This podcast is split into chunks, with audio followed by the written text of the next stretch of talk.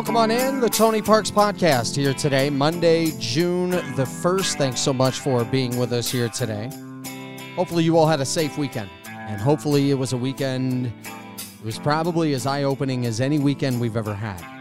Um, lots to get to today, and uh, I know this this sport. This show is usually going to be about sports. Most times, it will be. Um, but there's a few things that I don't want sports to help us escape to. Uh, there's a very important subject that I don't think any of us uh, in this country should be able to hide from at this time. And the past few days will be remembered forever. So, I actually have some awesome personal news to share, um, but I'm going to save that for later in the week because it didn't seem appropriate for me to celebrate um, something while many of us, including myself, are, are hurting. A lot of people very emotional over the weekend. On another note, uh, spent my weekend actually doing something I have never done before. I'm actually narrating a book. It's called Bring the Heat by Blair Red. Really awesome story. Uh, and I've enjoyed the challenge of voice acting and narrating and giving the story a color, life, and texture. Uh, so it's been cool. Uh, I worked on it uh, almost nonstop because there are a lot of characters and you spend time kind of mentally creating the voice for each of the characters uh, to go along with that. the voice um, also, on top of that, the sounds and the little things about the characters that kind of give it the personality that it needs to have. So on Saturday, my wife spent the day visiting with some family that was out of town, uh, that was in town from out of town, uh, checking up on her grandma, running some errands, probably enjoying some time being away from me. Uh, and the house was dead silent. I was able to just take my mind somewhere deep into the presentation of this book, just me, the book, and my thoughts for so much of my weekend. I had a reminder on my phone to go feed the cats though when I needed to. Other than that, uh, my phone was on airplane mode. But at night, that's when I had a chance to get on Twitter, get on Facebook, to see what was going on in the rest of the world. And I was up very, very late every single night, and I'll start with that today. Uh, I saw some incredibly heartbreaking things over the weekend, mixed with incredible beauty and power, all at the same time. It was a, a, a weekend of very mixed emotions, to be honest with you. Um, it, it when I when I was seeing everything and thinking about everything, I I know what it's like to be oppressed in very specific situations, but those were all temporary, and I knew that. Like I knew that while everything was happening, that it would end or change at some point because it had to, and you could see possibilities of end or change in sight. So that part gave you not just hope, but confidence and belief and understanding that it was an eventuality.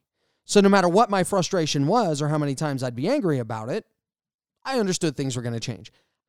Now, my mom and I ended up here in Salt Lake City from the Bay Area. That was the last place that we were before we ended up in Salt Lake City. We came from a horrible situation. And I, I mean horrible.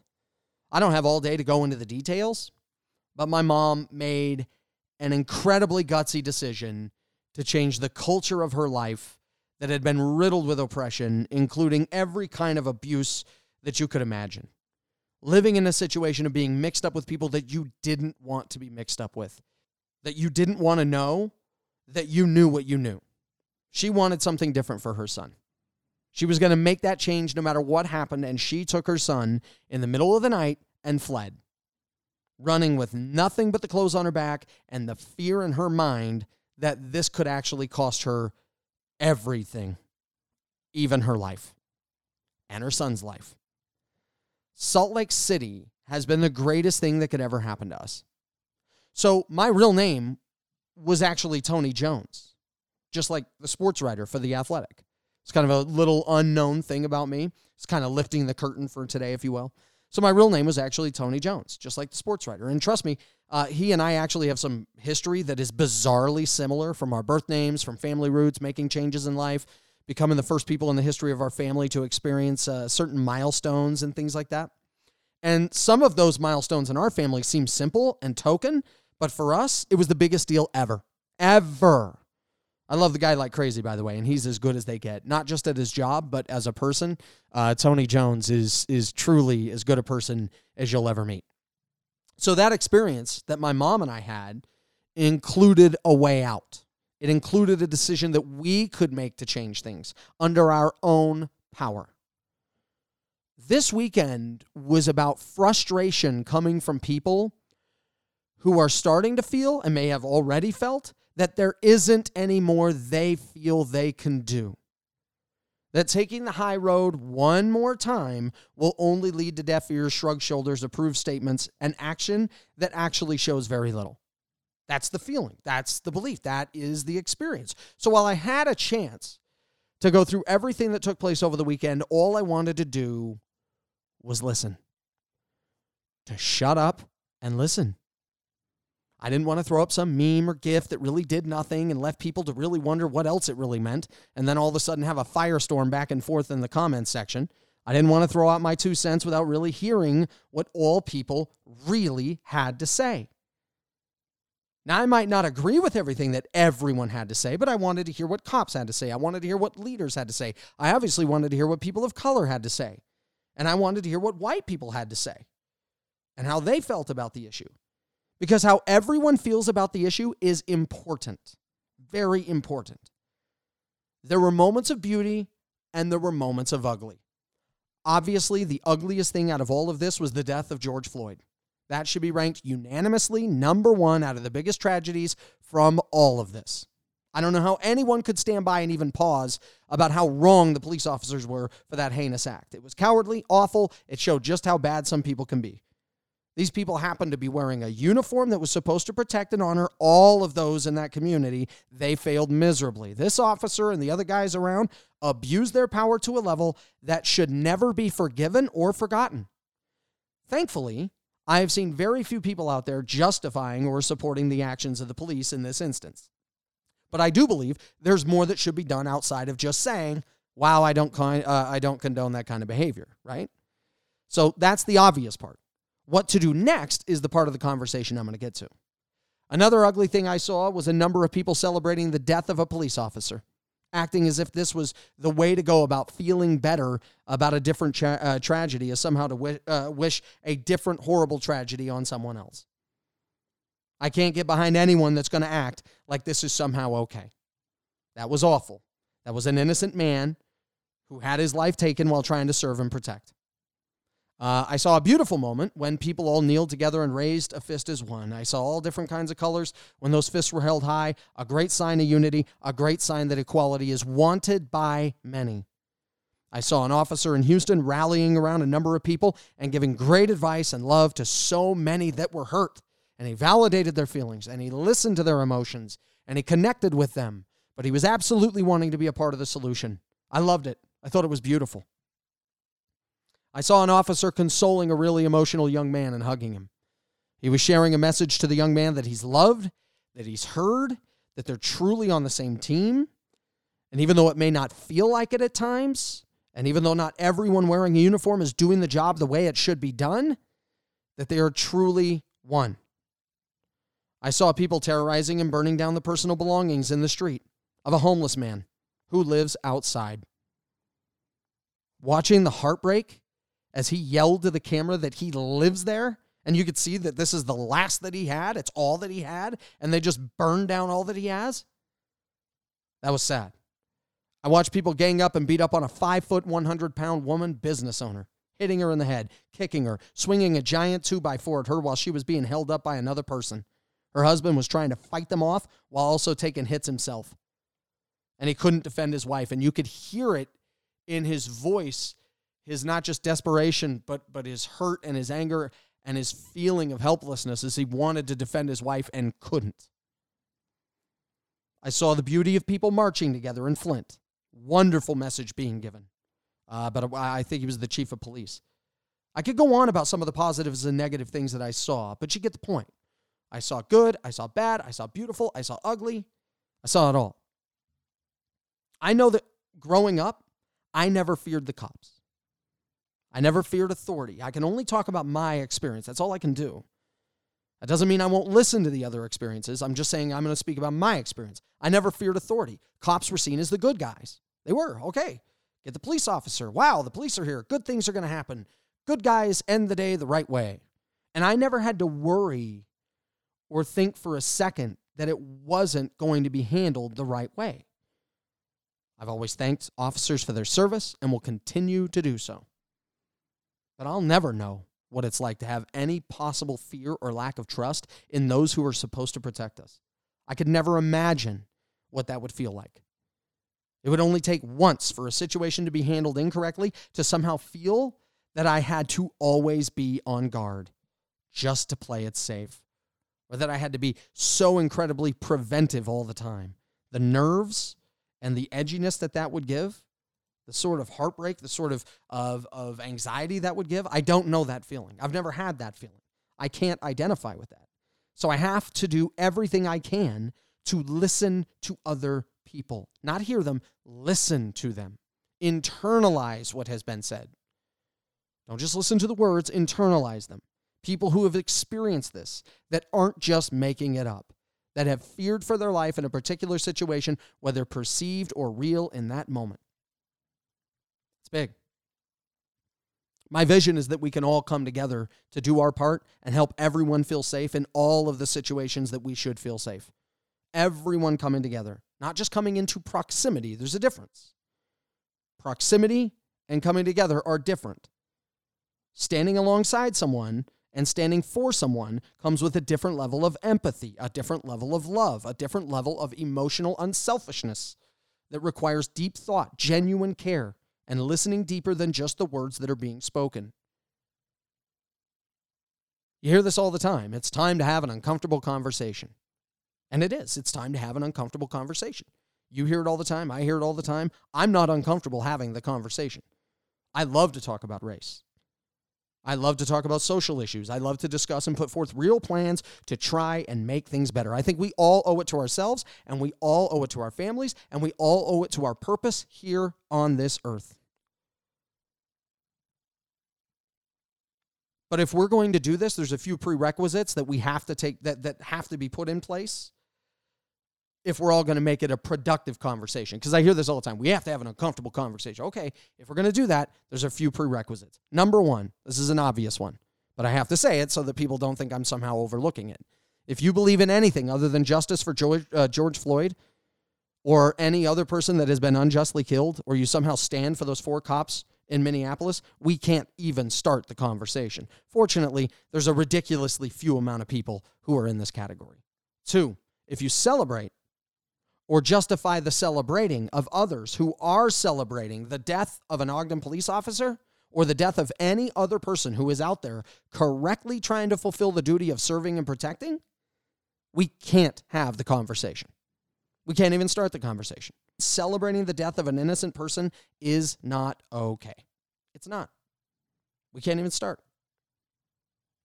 Three, if you believe labeling people and their morality based solely on their identity, whether it's a person of color, police officer, white person, male, female, don't care. If you label people and their morality, you assign them a morality based solely on their identity, we can't have the conversation. Four, if you are going to justify the assault of innocent people or destroying, altering the livelihood of innocent people who had nothing to do with anyone's oppression in the first place, we can't have the conversation. Five, if you believe that the way to garner happiness is by creating misery for other people, we can't have the conversation because it's never going to end. You're a part of the problem. It's going to be about taking another step in creating misery. And then once you've accomplished that, it's another step and another step and another step. It never actually ends. And I promise you, you won't find true emotional happiness creating misery and heartache for other people. We're trying to build here, not tear down. Thankfully, I get the feeling that a really high number of people are on the same side about wanting what's best for everyone. I really believe that. I think it comes down to knowing exactly what to do, not just to make it better, but make sure that all people can feel the kind of physical safety, trust, and emotional safety that we should all feel when living our daily lives, especially when it comes to the police. Police brutality is a serious subject. I do believe that you have a small portion of them that abuse their power, and then we have what happened in the death of George Floyd. Now, one is too many. We all agree. One is too many. But I don't think we have a vast majority of police officers out there to do the job horribly wrong. But that also doesn't mean that we shouldn't confront this issue and serious change. Natalie and I have been to Hawaii one time, once. We've always wanted to go. It was hard with my schedule to make it happen. I had so many games. One year we saved up uh, the money and we were there. We're at the Marriott Resort at the Lihue Airport. Uh, we're hanging out at the pool, at the hot tub. The sun's just about go down. Uh, it's beautiful. It, it's beautiful, beautiful setting. And we meet some people who are there, and they're from Chicago. So we talk about how we've been in the city for several reasons. And over the past years, you know, we had spent so many days in Chicago and all that, and all the places we love to go. We're talking about our favorite restaurants, on and on.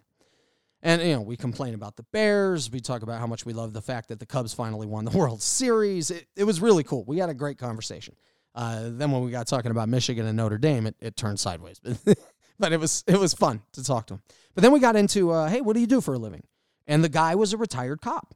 And so we started talking about all sorts of experiences that he had and, you know, kind of what he's learned and what his passion was for it. I, I just kind of like to learn a lot about what people do and why they do it.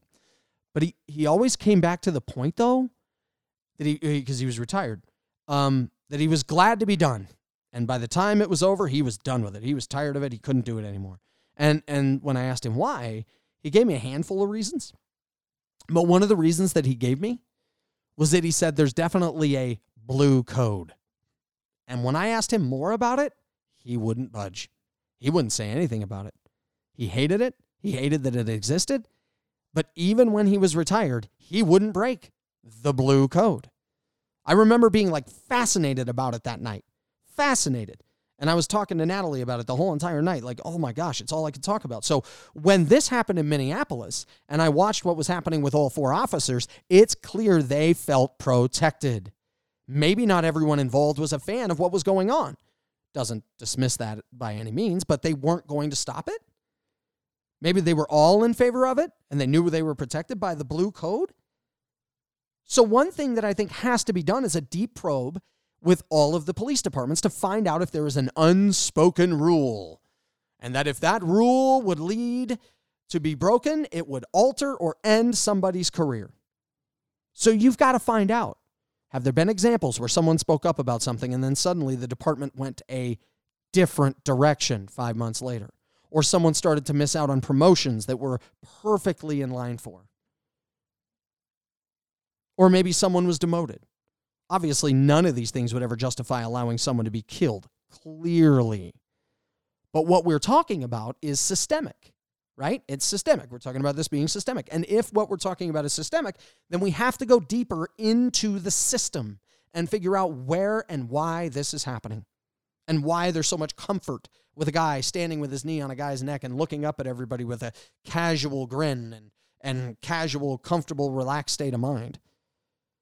So I wonder, I bet if other officers could truly speak anonymously about what has happened, why they felt the fear of doing the right thing, Maybe you could uncover some really ugly truths and it would probably be hurtful. But I think it could also really take a massive stride in the right direction at the same time. I believe that. I don't know anything about being involved in law enforcement, and I'm not going to pretend to, and, and, and anything like that. And the blue code, as the guy was talking about. But I remember, and, and by no means, please do not understand, uh, do not interpret this example to somehow mean that umpiring softball and baseball is the same thing as being a cop, because I don't believe that. But uh, hear me out on this. I was really young. I was an umpire. I was doing one of my very, very first big games. Oh, I was so excited. Huge game. I'm on a big stage. This is great. I love doing it. And there was a play on a double steal with a bunt that took place. And the home plate umpire called a foul ball and the ball never hit the bat. It actually bounced off the catcher's mitt. So the batter missed the ball. People on the field, uh, the dugouts, and all freaking out. No, no, no. They, they know he missed it. I know he missed it. Everybody knows he missed it. So they're freaking out on him. This guy's name's Chris. Chris takes his mask off, steps out right in front of the plate. And I'm standing now in between uh, second and third. Uh, that's where I'm positioned now as the runners moved up. So Chris yells out, if, and asks if there was anything I saw to change his call. And I corrected him. And I did the right thing and was helping him out while doing what was best for the game. I didn't know it, but Chris was in charge of scheduling umpires and promoting umpires at the time. I didn't know this. He was like a boss. I was really new and really young, really green, right? So he stood there in the runner's lane on the first base side between innings and lit me up quietly. You know, it wasn't like it was loud or anything, but he was quiet And I remember him just being like, You just broke the golden rule. And I was like, What? The golden rule? He's like, You ever heard of the Al Peterson rule? I was like, uh, so Al Peterson was a longtime umpire. He passed away the year before. And I'm like, mm, no, no, I, I don't know about the Al Peterson rule. He's like, you always go with what your partner's got. You have your partner's back no matter what. And he goes, You just embarrassed me in front of both teams, the coaches, and all the fans. How do you expect me or any other umpire to trust you now? And I remember just feeling like guilty. I mean, I'm a teenage kid. I'm feeling guilty. I'm feeling awkward. I, I don't know what to think. And I remember he didn't say another word to me the rest of the night. And going forward, I didn't work another big game. I didn't work another tournament. I didn't get advanced in any way. I got really last minute notice on all of my scheduled games, you know, all of that. I didn't work another big game the rest of the year. And all of a sudden, I was going to quit. I was done. After that year, I was finished. Well, now the next year, someone else was in charge. So I actually continued because I enjoyed working for that person. But that's not the point. The point I'm making, and also I'm not saying that umpiring in any way is the same thing as serving and protecting, especially when it comes to the dangers.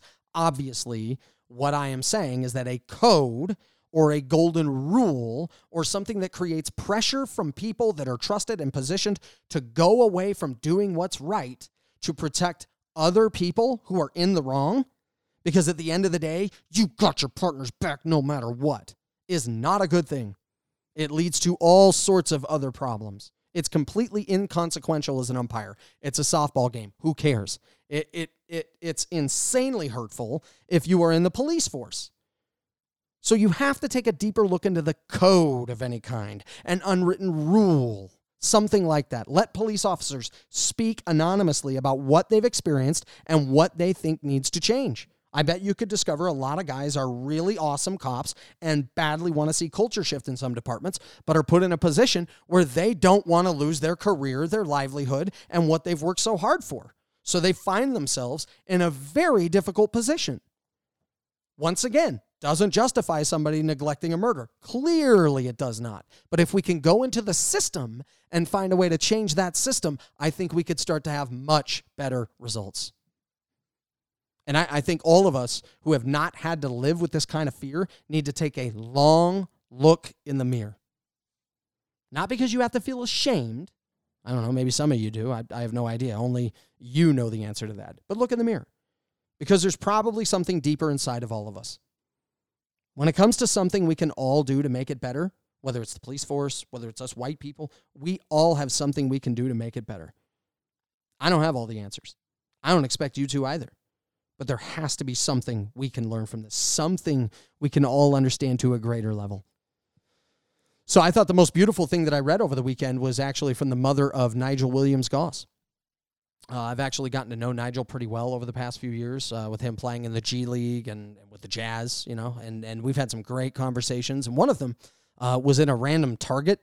he actually yelled at me out of his car window. He, he, was trying to get my attention, and I thought I was standing in the wrong place because I was coming to pick something up from curbside. Uh, it was around Easter time, so I wasn't sure if I was in the right spot. And then when I heard somebody yell at me, I got all paranoid because I thought it was somebody from Target mad at me because people were big on uh, social distancing at the time and for good reason. Anyways, uh, his mom is a white woman married to a black man. And I forget off top of my head how many uh, children they have together. And I think her husband has a child from a previous marriage. Um, but she did a great job going through all of the experiences that she's had. Not just to show everyone how ugly it can be, but to educate people on what to do, exactly what to do, direction and suggestions for all people, and, and particularly white people. Now, some of us might already be doing that. And if you are, great. But maybe you learn an extra step to that process. I know I did. I totally did. One of the most important lines that I picked up on was the extra comfort that he had to give people in order to keep a job. And she's talking about her husband. Now, it really had me thinking a lot about the people of color that I have worked with. Were there times that they had to give extra comfort Meaning, did they have to use approved statements rather than expressing how they really felt about something in the workplace? Did they have to make sure that they went out of their way to be something that they really weren't for the comfort of the others at the workplace? Did they have to appear comfortable about something they probably weren't comfortable with or not comment on something that they would really like to correct someone about or talk to somebody about because they had a blind spot on an important issue involving race or any other kind of social topic, did they have to go silent about it?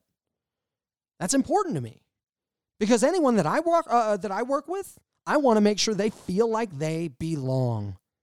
Not that they fit in. I want to make sure they belong because the opposite of belonging is fitting in.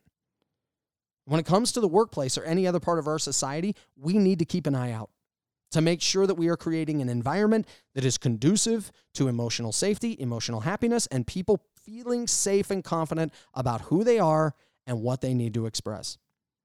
We need to take the right actions to change whatever cultural situation that we're a part of.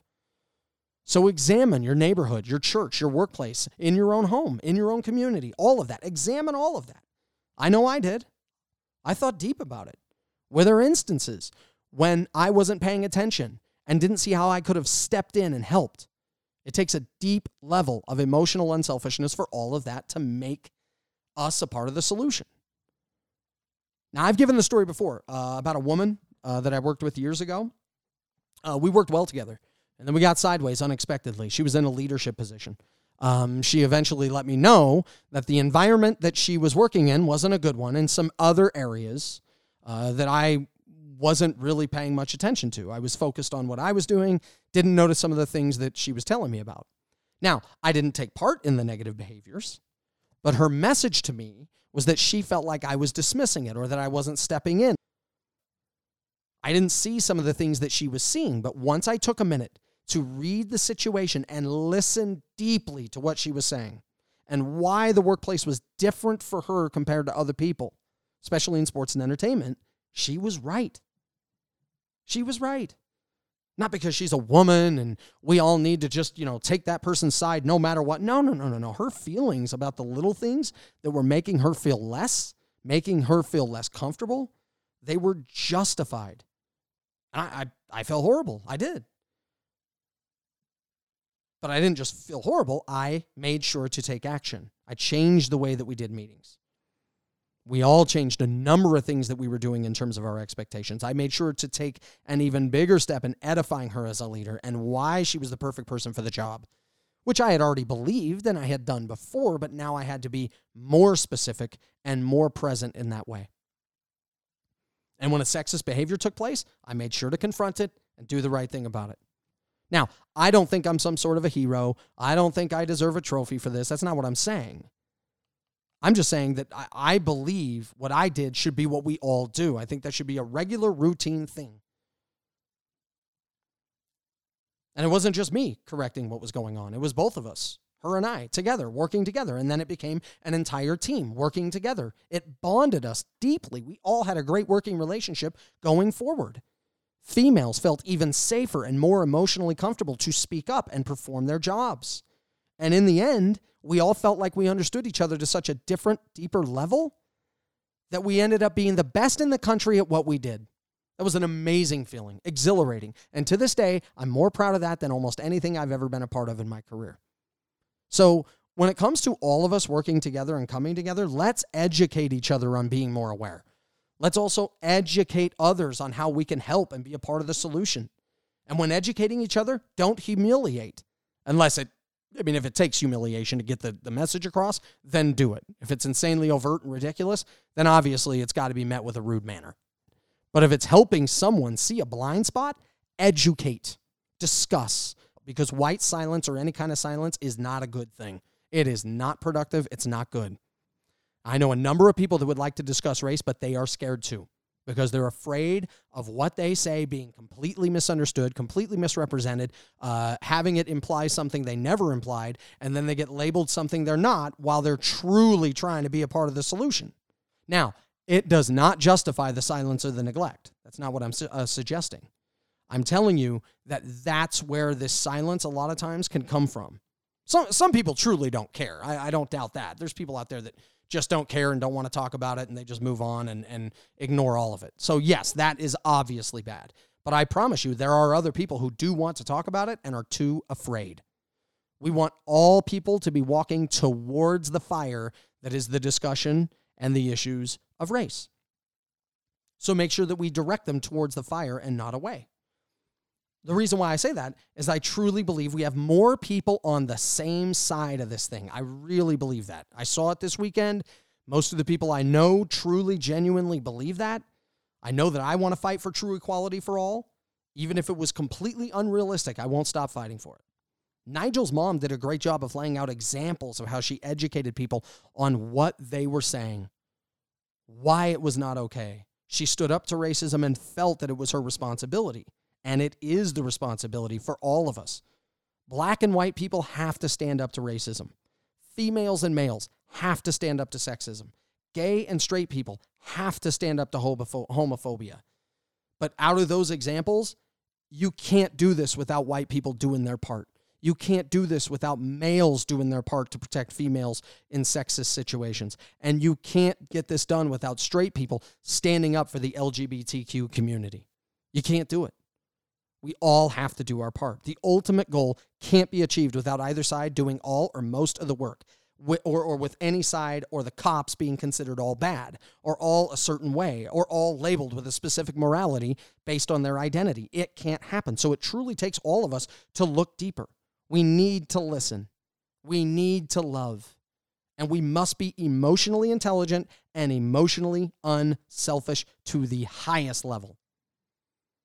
The dream is that we can all be thinking and moving as one with that safety and that joy and that feeling of life where you don't have to worry. But negative behaviors and negative mindsets are not going to get us there. They're not going to get us anywhere. It's going to take more than what any of us have given before. I'm definitely dedicating myself to give more than I ever have, and I hope you will too. Until then, I'm still going to listen first. Thank you for listening to the Tony Parks podcast. I love all of your feedback. I hope you enjoyed this conversation, uh, and I love to continue the conversation. So feel free to reach out to me on all forms of social media at Tony Parks 801. Email me, tonyparks801 at gmail.com.